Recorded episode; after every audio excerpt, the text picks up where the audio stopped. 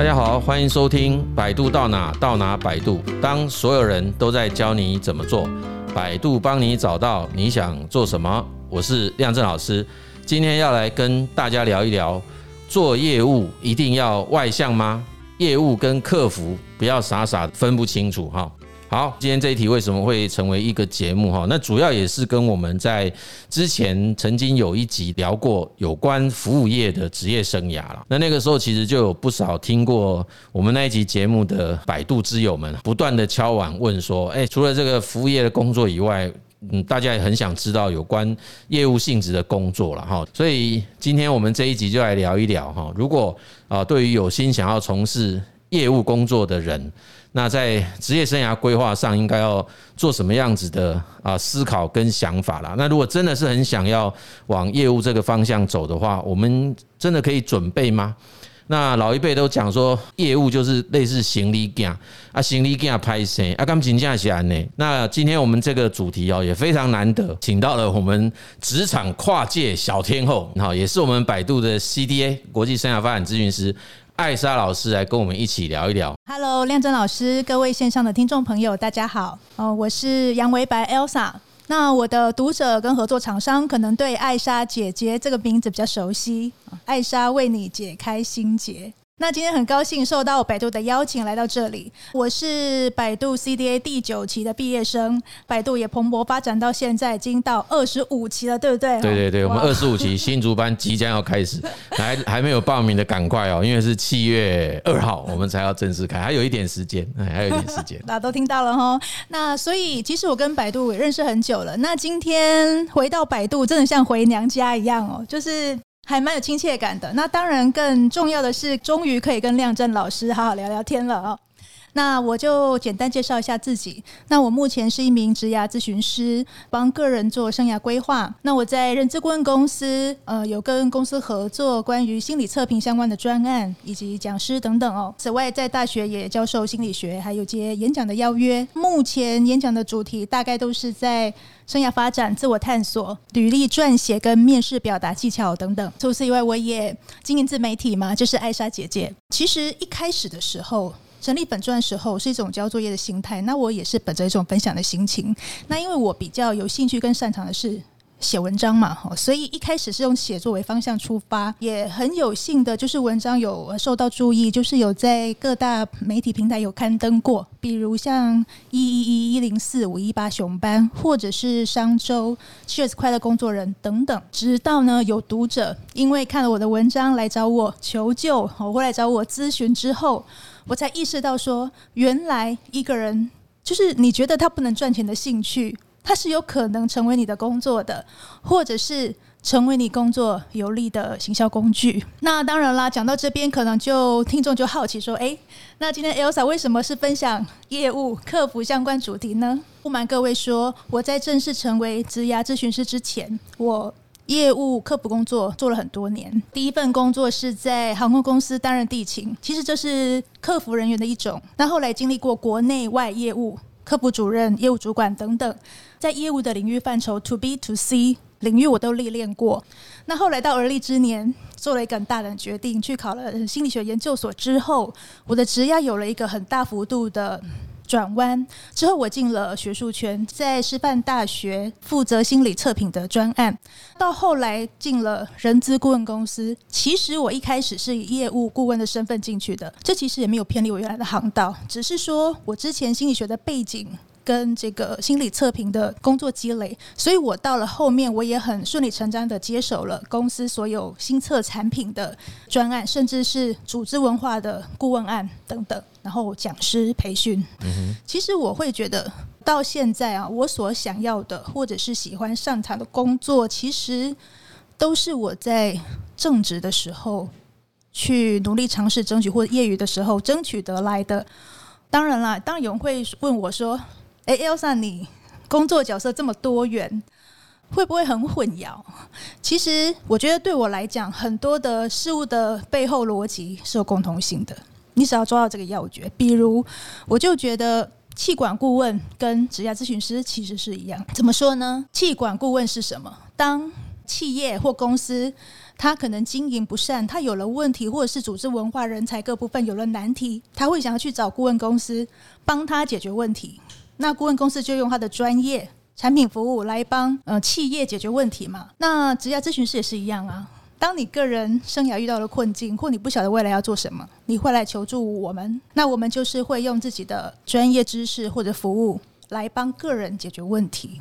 好，这是我简单的一些自我介绍。谢谢艾莎的介绍。其实艾莎过去的经验是非常丰富了哈，又加上她后来增加了像心理学的这个专业。就我所知哈，我应该没记错的话，应该是我们心理学里面相对难念的那个临床心理学的领域哈。是的，对不对哈？对，所以那个也是我一个未竟之业啦。所以后来知道艾莎是也是走临床心理学，我就非常开心。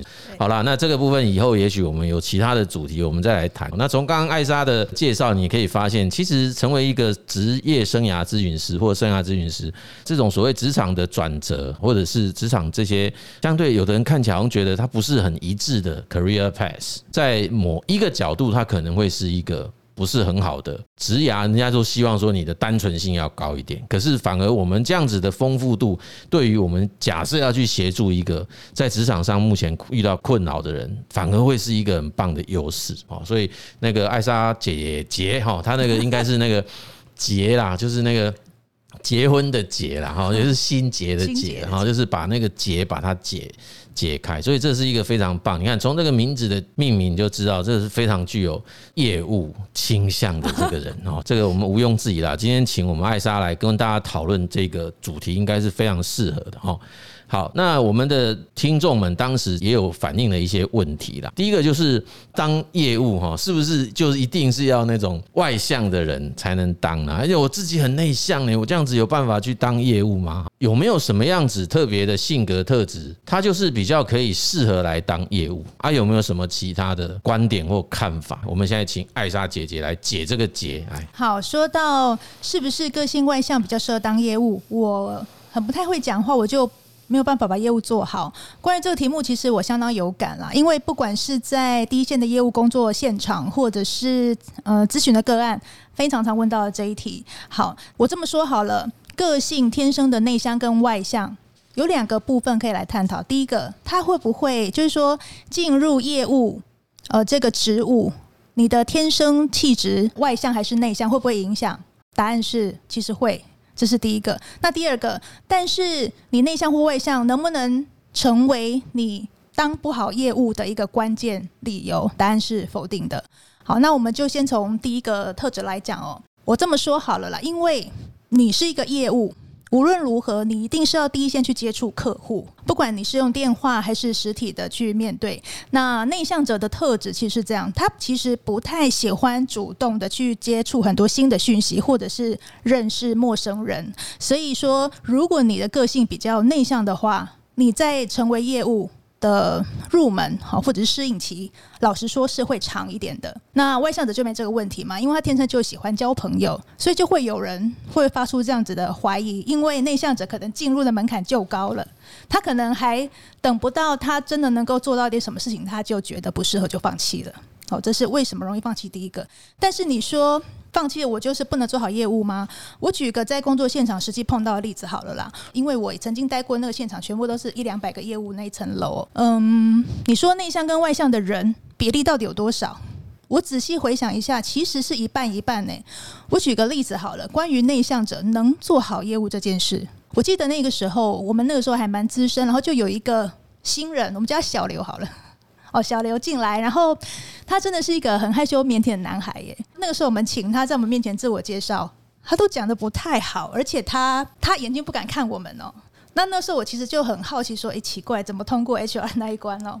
那你想想看，像这样的人，其实他的障碍就会很大。尤其是我们那个时候是电销的领域，那各位也知道，其实业务有一种是面对面拜访。说实在的啦，吼，因为我们现在业务已经不像从前那种，就传统的业务，你只要很会跟客人玩弄啊，应酬来喝酒聊个天，业务就来了啊。但是现在其实已经不是那种时代了，尤其是电销，它又非常的吃。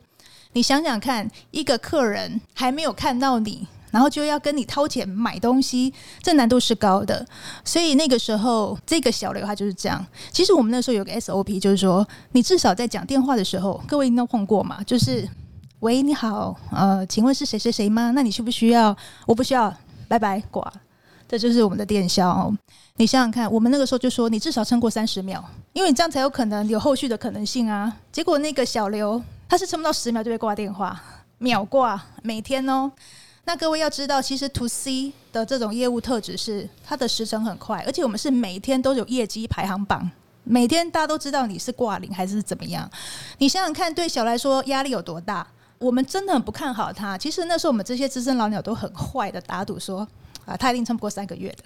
结果后来大家知道发生什么事了吗？小刘他三个月后，他不但没走，半年之后他还成为那区的销售冠军。他打趴了一堆外向者跟资深老鸟。可能有人会觉得说，那这是不是特例？其实不是特例，因为在这个工作现场，内向者成为 top sales 所在多有。根据我的观察啦，你天生内向还是外向？如果说他不是成为一个好业务的关键，那什么才是哦？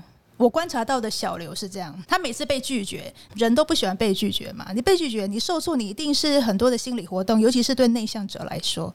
可是我看到小刘他是这样，他每一次电话被挂，他就这边请做笔记，然后因为我们每一场都有录音，他还会去请求主管。让他听录音，他一次一次去听，说我到底是讲哪句话被挂电话。然后呢，他就捧着这些自我分析的资料，到处去请教主管。他觉得很厉害的业务，他其实有策略，因为一般人是这样，总是把标准定太高，就是一下子就是，哎，我要怎么样才能成交？小刘不是这样，他说的是我要怎样才能让客户听我讲一分钟的话？他是这样循序渐进的去优化、去改善他的问题，然后慢慢成为以后的他。所以我想说的是，其实关键特质是在于哪里？其实不是内向外向，因为它的影响都是一开始而已。真正会影响的是你，你当一个业务最重要的条件，我觉得是目标导向能力。你一定要非常清楚你的目标到底是什么。第二个是解决问题的能力。每个人都会有心理的情绪活动，但成功的人是会赶快把它抛掉，然后去寻求解决之道。然后再来就是他的抗压性、耐受挫的能力，哦，还有他的这种极度自律，还有他的策略。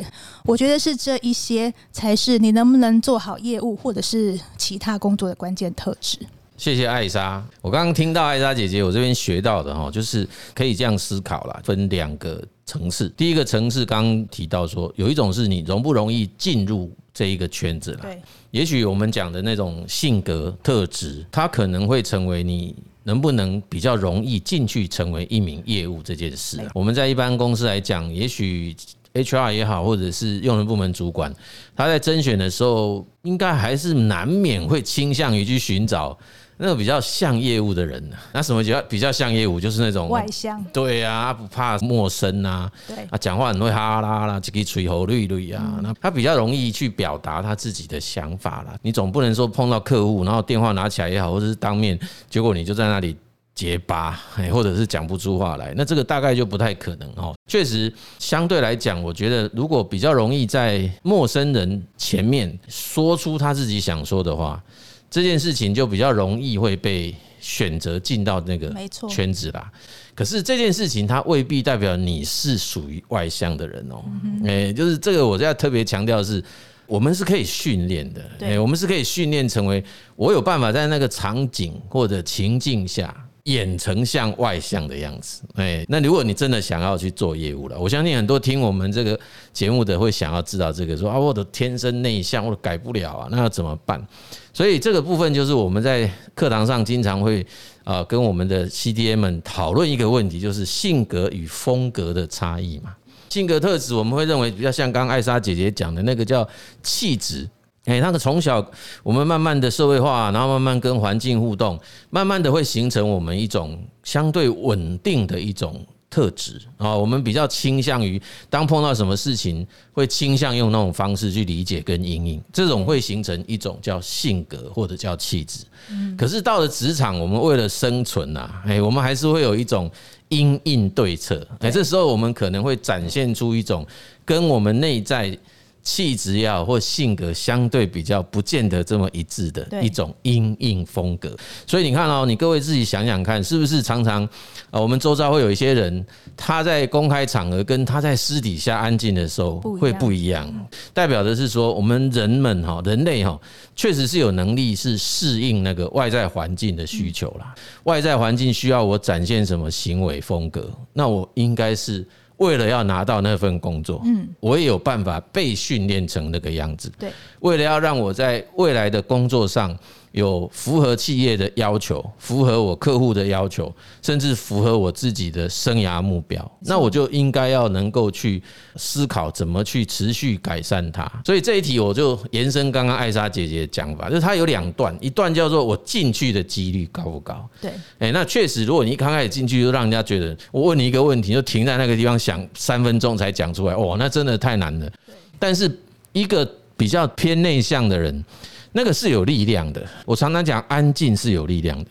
内向本身在当业务，他的说辞跟他的说法，有时候哈不会是这么样子绚绚丽，但是他的稳重度会让人家很愿意相信他。没错，就诚恳的感觉。对，会让别人觉得说，哎，你讲话不会是故意要骗我，你也不是一种话术，你很诚恳的来跟我说话。因为通常内向的人，他会比较愿意去花时间。把自己讲话内容做比较好的组织，也会愿意把这些内容去做一些求证。这种方式是比较慢，没有错；比较和缓，没有错；比较没有攻击性，没有错。可是它反而比较容易让人家相信，比较容易让人家信任，对不对？对，老师看到我的眼神就知道我有想要回应说表，对对对对对对。因为真的挺有感的，因为有时候我觉得像业务这样的工作。内向者好像觉得说，我内向是一种劣势。其实大家有没有想过，内向者对，虽然说你可能比较不那么的习惯去主动接触新事物，但是内向者的另外一个特质是，他其实是比较敏感的。好，他对人的那种察觉的敏锐度是高的，而且内向者比较有办法去专注。做一些事情，所以说，其实那些内向者一开始无法成交，通常都是因为，比方说，我看到这个客户，其实我已经感受到他可能有点不耐烦，所以我就不好意思 push 他，这是一种体贴。当然，如果一开始这个可能是个障碍，但是一旦你突破这个盲点之后，你有没有想过，其实正是因为你的体贴、你的善解人意、你的这种能够专注、你的这种比较不花俏和这样特质，反而是后来。这个客户会喜欢你的关键，所以根据我观察啦，其实你说外向者对他一开始的确是很亮眼，可能很容易吸引人注意，但是外向者也有他的性格上的可能比较反面，比方说他可能比较没耐性，好，他可能比较浮夸，遇到挫折他是很容易就转移的方向，所以说。嗯，人不要只关注自己的缺点啊，你要想想看你的一些特质。就是说，你要做一件事情成功的话，你应该是把你的特质去放大，而不是专注在自己的那个缺点上面。我认为那个就是一个，我觉得是一种叫做门槛呐，就是初步你容不容易被人家视为是一个像是业务的样子。那这个我觉得一点都不难。哎，你只要知道怎么样展现出像业务的样子，我觉得难的就难在后面，我们能不能够像刚刚讲的，我到底能不能做长久？对，真正见真章还是在于那个成果啦。对，也就是那个如何能够真正把这个事情做好的那个核心。然后，所以其实这个也正是凸显说，我们每一份工作都一样，我能够不能够在面试或者在求职那一个初期容易被选为是这样工作的人，那是一回事。对。那进去之后能不能成为这个工作上真正真正的 star，哎，super star，那又是另外一回事。这份工作到底它的核心价值到底是什么？它的核心内涵又是什么？哦，所以这个我们又引导到我们也是第二题，也就是有很多人就会去把所谓业务跟客服的工作这两件事情似乎就有一点。混在一起。事实上，我们在第一线咨询还常常碰到，还比较多会把业助跟业务混在一起。因为有些公司他们其实也没有很清楚的跟他的应征者讲清楚，因为他会觉得啊，你没有工作经验，不然你先从业助做起好了。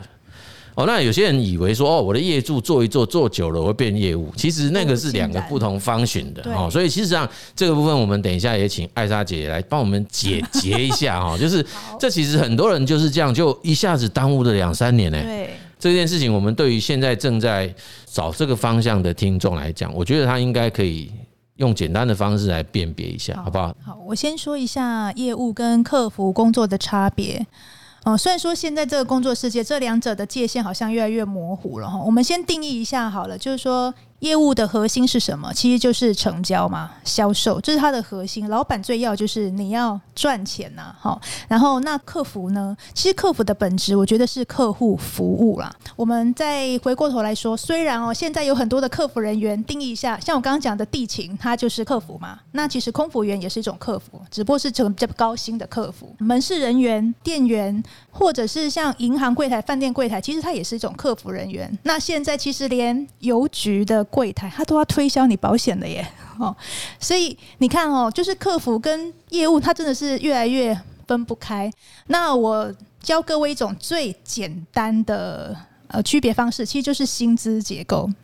你想想看，业务既然是为了要赚钱，那他的薪资一定是浮动的，也就是说，一定是底薪或无底薪加高奖金。一定是这样子嘛？业业务我要鼓励你去多赚钱。我如果你做的好或差都领下钱，那谁要当业务？这是一个。但是客服的话，通常薪资都是比较固定的。应征者也可以从这边去判断说，如果你应征客服，他要你做一堆销售，但是没有给你奖金，那这个就是这个资方他是是不是合适的？这也是可以做个判断。OK，我们艾莎给我们一个非常简单的判断，就是看他的薪资结构是怎样哈。也就是说，他事实上一定会跟你的绩效目标是挂钩的啦。所以其实我们看到不止这样，销售性质的工作很多，但业务本身也会有不同。也不是说每一家公司的业务通通都会是一样的样子，对啊，其实我觉得在。在未来的世界啦，哈，就是职业的距那个界限也会越来越模糊了。对，哦，那现在我们虽然很有有刻意的要去划分说哦，业务客服它的差异，可是事实上我们其实可以预见呐，在在现在跟未来这两项之间只是百分比的差别而已。哦，就是所谓的那种全员。业务的这种趋势应该会慢慢的普及啦，哦，就是我们现在也发现，呃，也有很多的人对于业务会比较抱持着相对，刚您提到就是比较轻蔑，他会觉得说，哦，好像这个不用专业也可以去当，事实上业务本身。就是有专业的，哎，你要怎么把这个销售，把把把把东西销售给别人，这个就是一个最不容易做到的事。所以千万不要觉得说，哦，那个事情好像是很简单啊，然后大家拼命在增援。那为什么他要拼命增援？就是因为很多人没有搞清楚那份工作的本质是什么，所以他进去一下子就发现，哦，原来不是这么一回事。对，现在的公司就会希望同仁们是全员业务的这个概念。嗯。OK，所以这也就是我们讲的第三个问题。这第三个问题就是大家就在谈说，诶，那是不是大家一直在说的，所有的工作都是业务工作？诶，这件事情其实也不是我们乱讲的，因为事实上就是有一本书啊，这本书其实它的作者是 Cindy 麦高文，那我们中文翻译叫做“所有工作都是业务工作”。那其实它的副标题叫做“销售力是”。最有价值的职场软实力，而我觉得这个副标题写得很棒。也就是说，有很多人会害怕说：“哦，所有工作都是业务工作，怎么办？那我不就没有工作可以做？”其实不是这个概念。这个销售某种程度也叫做，你可以把你的 idea 要能够去呈现、去传达。很重要的就是我们讲的叫做影响跟说服啦。这其实是职场的。沟通能力，好，在沟通当中要能够传达我自己的想法跟我自己的意向，而这些想法跟意向如果能够进一步让别人可以接受，那这个其实某种程度就具有了所谓的销售力。OK，所以以这一题来看的话，就是在所有工作都是业务工作这件事情，我不晓得艾莎姐姐认不认同这样的讲法哦。那对于一个人。真的就是很想要从事业务啦，就是我们现在真的讲的，他就是业务性质的工作。那他又如何？他应该要如何看待自己的职业生涯发展？嗯，我记得以前我业务的大老板他跟我说过一句话，他说一般的业务是就是一般 level 的业务是卖产品或服务，高端的业务是卖自己。好，我觉得蛮有道理的。所有的工作都需要业务力的展现。那就像刚刚亮正老师说的，其实我们观察的越久，你越会发现，一个成功的业务，就是说销售能力这件事情，其实它是一个综合能力的展现。嗯，好，你想想看，要成功，你要你要把钱从别人口袋掏出来，这真的是个很难的事情。所以你要做的事情有什么？你想想看，你这个业务。你的沟通表达、你的说服谈判技巧重不重要？当然重要啊！你会，你能让人喜欢、让人欣赏那种好感度的那种个人魅力重不重要？重要啊！你要不要自律？你要不要策略？当然要啊！因为我发现很多人他觉得做业务就是，哎。哦，我我好像不用打卡，我好轻松，我到处跟人讲讲话就可以拿到业绩了。其实没有那么简单。像我们在现场，其实你想想看，因为你业务可能不止卖一种产品。那你可能会你自己如果去算一下，你可能知道说，诶，我这个月或这个季度我有没有办法达标甚至超标？如果没有的话，我该怎么去调整我的策略，我才能帮助我自己达到那个目标？一个目标导向人，他一定是有策略的，他一定是自律的。你不可能说发名片，哎呦好累哦，热死了，我我我不发好了，不行。如果说一个真正他非常顶尖的业务，他就是能做到，他要求自己做到那个，通常都是对自己标准要求很高的人。嗯嗯。好，还有行销。自己的能力嘛，而且他还有学习力，因为业务可能要面对各种不同的人，像我们你说 to C 的业务可能是面对客人，那像我如果说面对企业，我们对的人都是谁啊？企业大老板呢？创业家耶。你如果 你没有一点料，或者是你不是那种好像什么都知道，你有没有办法跟人家聊天呢？人家要不要看得起你呀？就说你你也要有那个底，让人家觉得说，哎。诶，你不错，或者是你对你自己的产品、你的服务，诶，你其实是够专业，知道东西很多，就是这些各种的能力，它就是业务力。你说好，我今天我不是业务啊，那我又不销售，我我为什么会需要业务力？我们来举几个听起来跟业务很没关系的职业好了，心理师。好，你看哦，以前心理师是怎么养成？哦，我考上一个心理学研究所，我实习，我考上证照，然后我往医院或学校跑就 OK 了。可是。你你看，现在越来越多心理师做个人品牌了。因为老实说，哈，心理师的薪资条幅真的不是那么高。他的专业素养很高，可是他的薪资其实有点跟不上。那在现在这么竞争的时代，也很多心理师出来做个人品牌啊，啊，出书啊，做什么？其实你必须要被人家看见，人家才会知道说心理师在干嘛。好，你说工程师好了，像很多那种理工脑的人，他就是讨厌跟人接触，然后他就是对数字有概念，他去当工程师。哦，他去做研发搞技术，那我总不用业务力了吧？可是如果说你真的有跟研发的 leader 哈，或者是老板去聊，你们觉得工程师需不需要业务力？我相信答案是肯定的。好，因为说真的，你说工程师现在很多工程师诶，那你说大家在比什么？比学校吗？比技术吗？其实说真的，专业技术到了一定的程度，大家都差不了太多啦。那这个时候，你到底是什么让你胜出？就是你的软实力。比如说，大家都在写 C 加加什么，现在当然不止了，Python 太多了，大家都会这个。你如果你比别人更会沟通，你是不是更有机会胜出，担任一些重要的职位？那你如果说你是一个懂产品的人。其实很多人都买手写自己的城市，可是如果说你知道产品在干嘛，我到底卖给谁，然后业务在做什么？如果说你对这些东西你都有好奇，你都去了解的话，你是不是对你自己的工作有帮助嘛？所以说你一定要有这些业务力或软实力的加成，你才有可能在现在这个市场越来越有竞争力。好，讲到这个业务职涯怎么发展，其实说实在的哦，现在世界变化非常快嘛，很多的职业以前有，现在消失了。那当然有很多的职业以前没有，现在发生了。就比如职业咨询师就是了。当初我在转职的时候还没有这个职业出现呢。现在不仅出现，连我自己都当了哦。Podcaster、YouTuber 都是比较新兴的产业，所以我们其实是没有办法去预测我现在这工作稳不稳定。很多人都问说，我想要一个稳定的工作，但是亮震老师，你觉得这世界上稳定的工作没有？对，其实是有的话，赶快跟我们讲。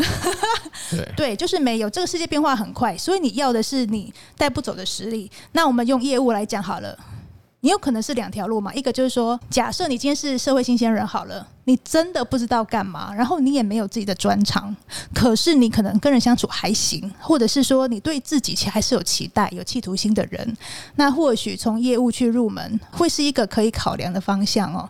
当然呢、啊。你一定是很认真的去做好业务这件事情，你才有可能获得我刚刚讲的那些能力嘛。假设你之后不当业务了，其实你的这些软实力被培养起来，你放在任何一个工作上面，它都是适用的啊。哦，就像刚刚这种，就有一直提到，你今天什么师什么师，会计师、律师，哦，我跟业务没关系，但是你开了一家律师事务所，你不需要业务帮忙推吗？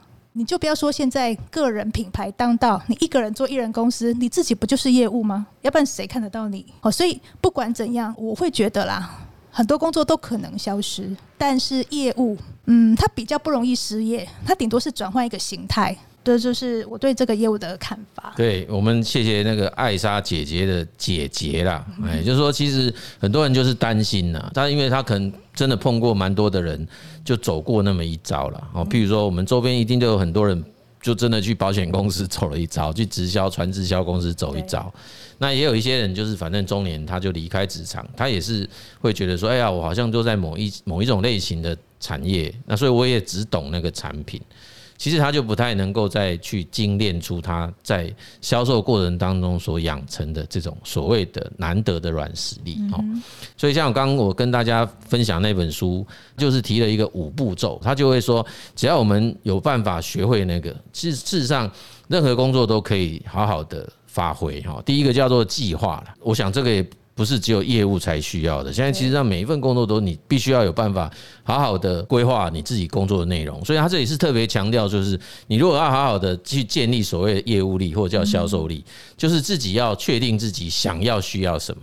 然后为了达成目标，你要能够去厘清那个所谓达成目标的路径跟方法，这个就是做计划的这件事情的技巧跟步骤。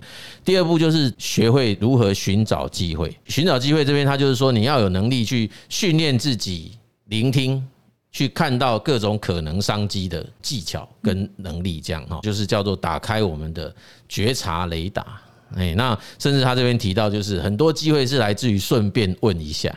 哦，就是上个礼拜我们在公司内部也发生这样的事情，因为有人在 FB 上问了一个某件事，对，那我们开始去跟他接触，我说你不能只是针对他那件事啊，你就顺便问他一下，所以我们公司还有做别的，你要不要一一起听听看？这个就是叫做寻找机会。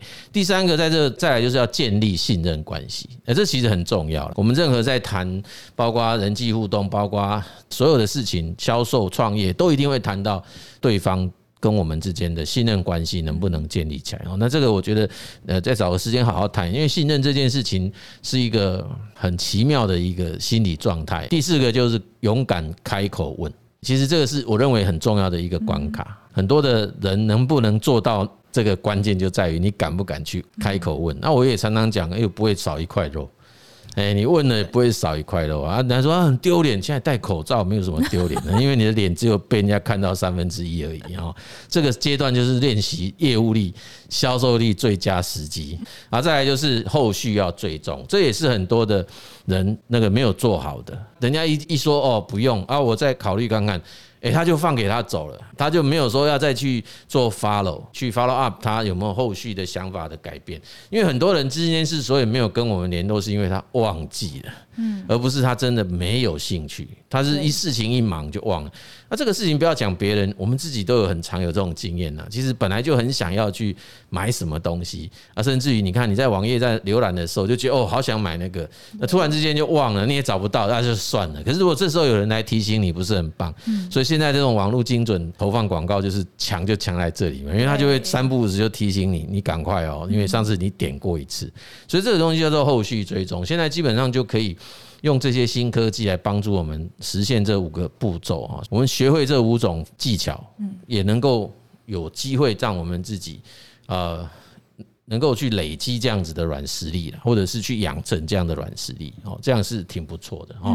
那我们还是简单要做个小结啦，就是说，其实要去找到一个适合自己的工作，本来就不是一件这么容易的事情啊。平良英讲，但是我们也常讲，它也不是你自己坐在家里面光用想就可以想到的，它常常都是必须要去做了哦，就在行动当中，然后不断的去做。啊，来回跟反复的一种验证，这样。那当然也因为现代人其实好像不太愿意让自己去做这种。太多的无效尝试哦，因为他就会希望说，我在行动前能不能先找到专业的人咨询一下？那这也是为什么会出现有所谓生涯咨询师或职涯咨询师这种新兴角色，或者是叫做职业的出现哦。因为确实这一百多年的学术上面的发展跟实践上面的经验累积，其实已经慢慢建立某一种比较具有系统性的方式在协助人哦，就是我可以啊慢慢的抽丝剥茧的，慢慢的用。比较具有一种啊体系的方式来带着大家去做自我的探索啊，做外在环境的探索。然后说从中间里面尽可能去找到一条相对适合自己的路哈。OK，所以呃，我们这里想提醒大家的是。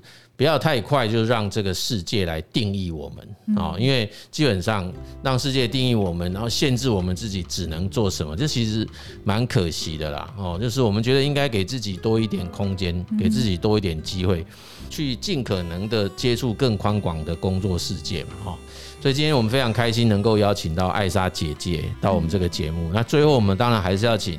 艾莎姐姐来，再来告诉我们一下怎么找到你哦。然后你现在在哪个平台上有在经营你自己的内容啊？我们也很希望大家可以追踪一下我们艾莎姐姐。啊，我想讲的就是说，如果说你今天你真的不确定自己。到底为什么知道什么？你不妨真的可以找专业人士来做咨询，因为现在真的这越来越重要。因为我们在这个世界上总是有非常多的人给你很多的意见，但是那些意见是他人的经验，不是你，不是你的，你是你自己。所以为什么有人说成功经验真的很难复制？就是这样子。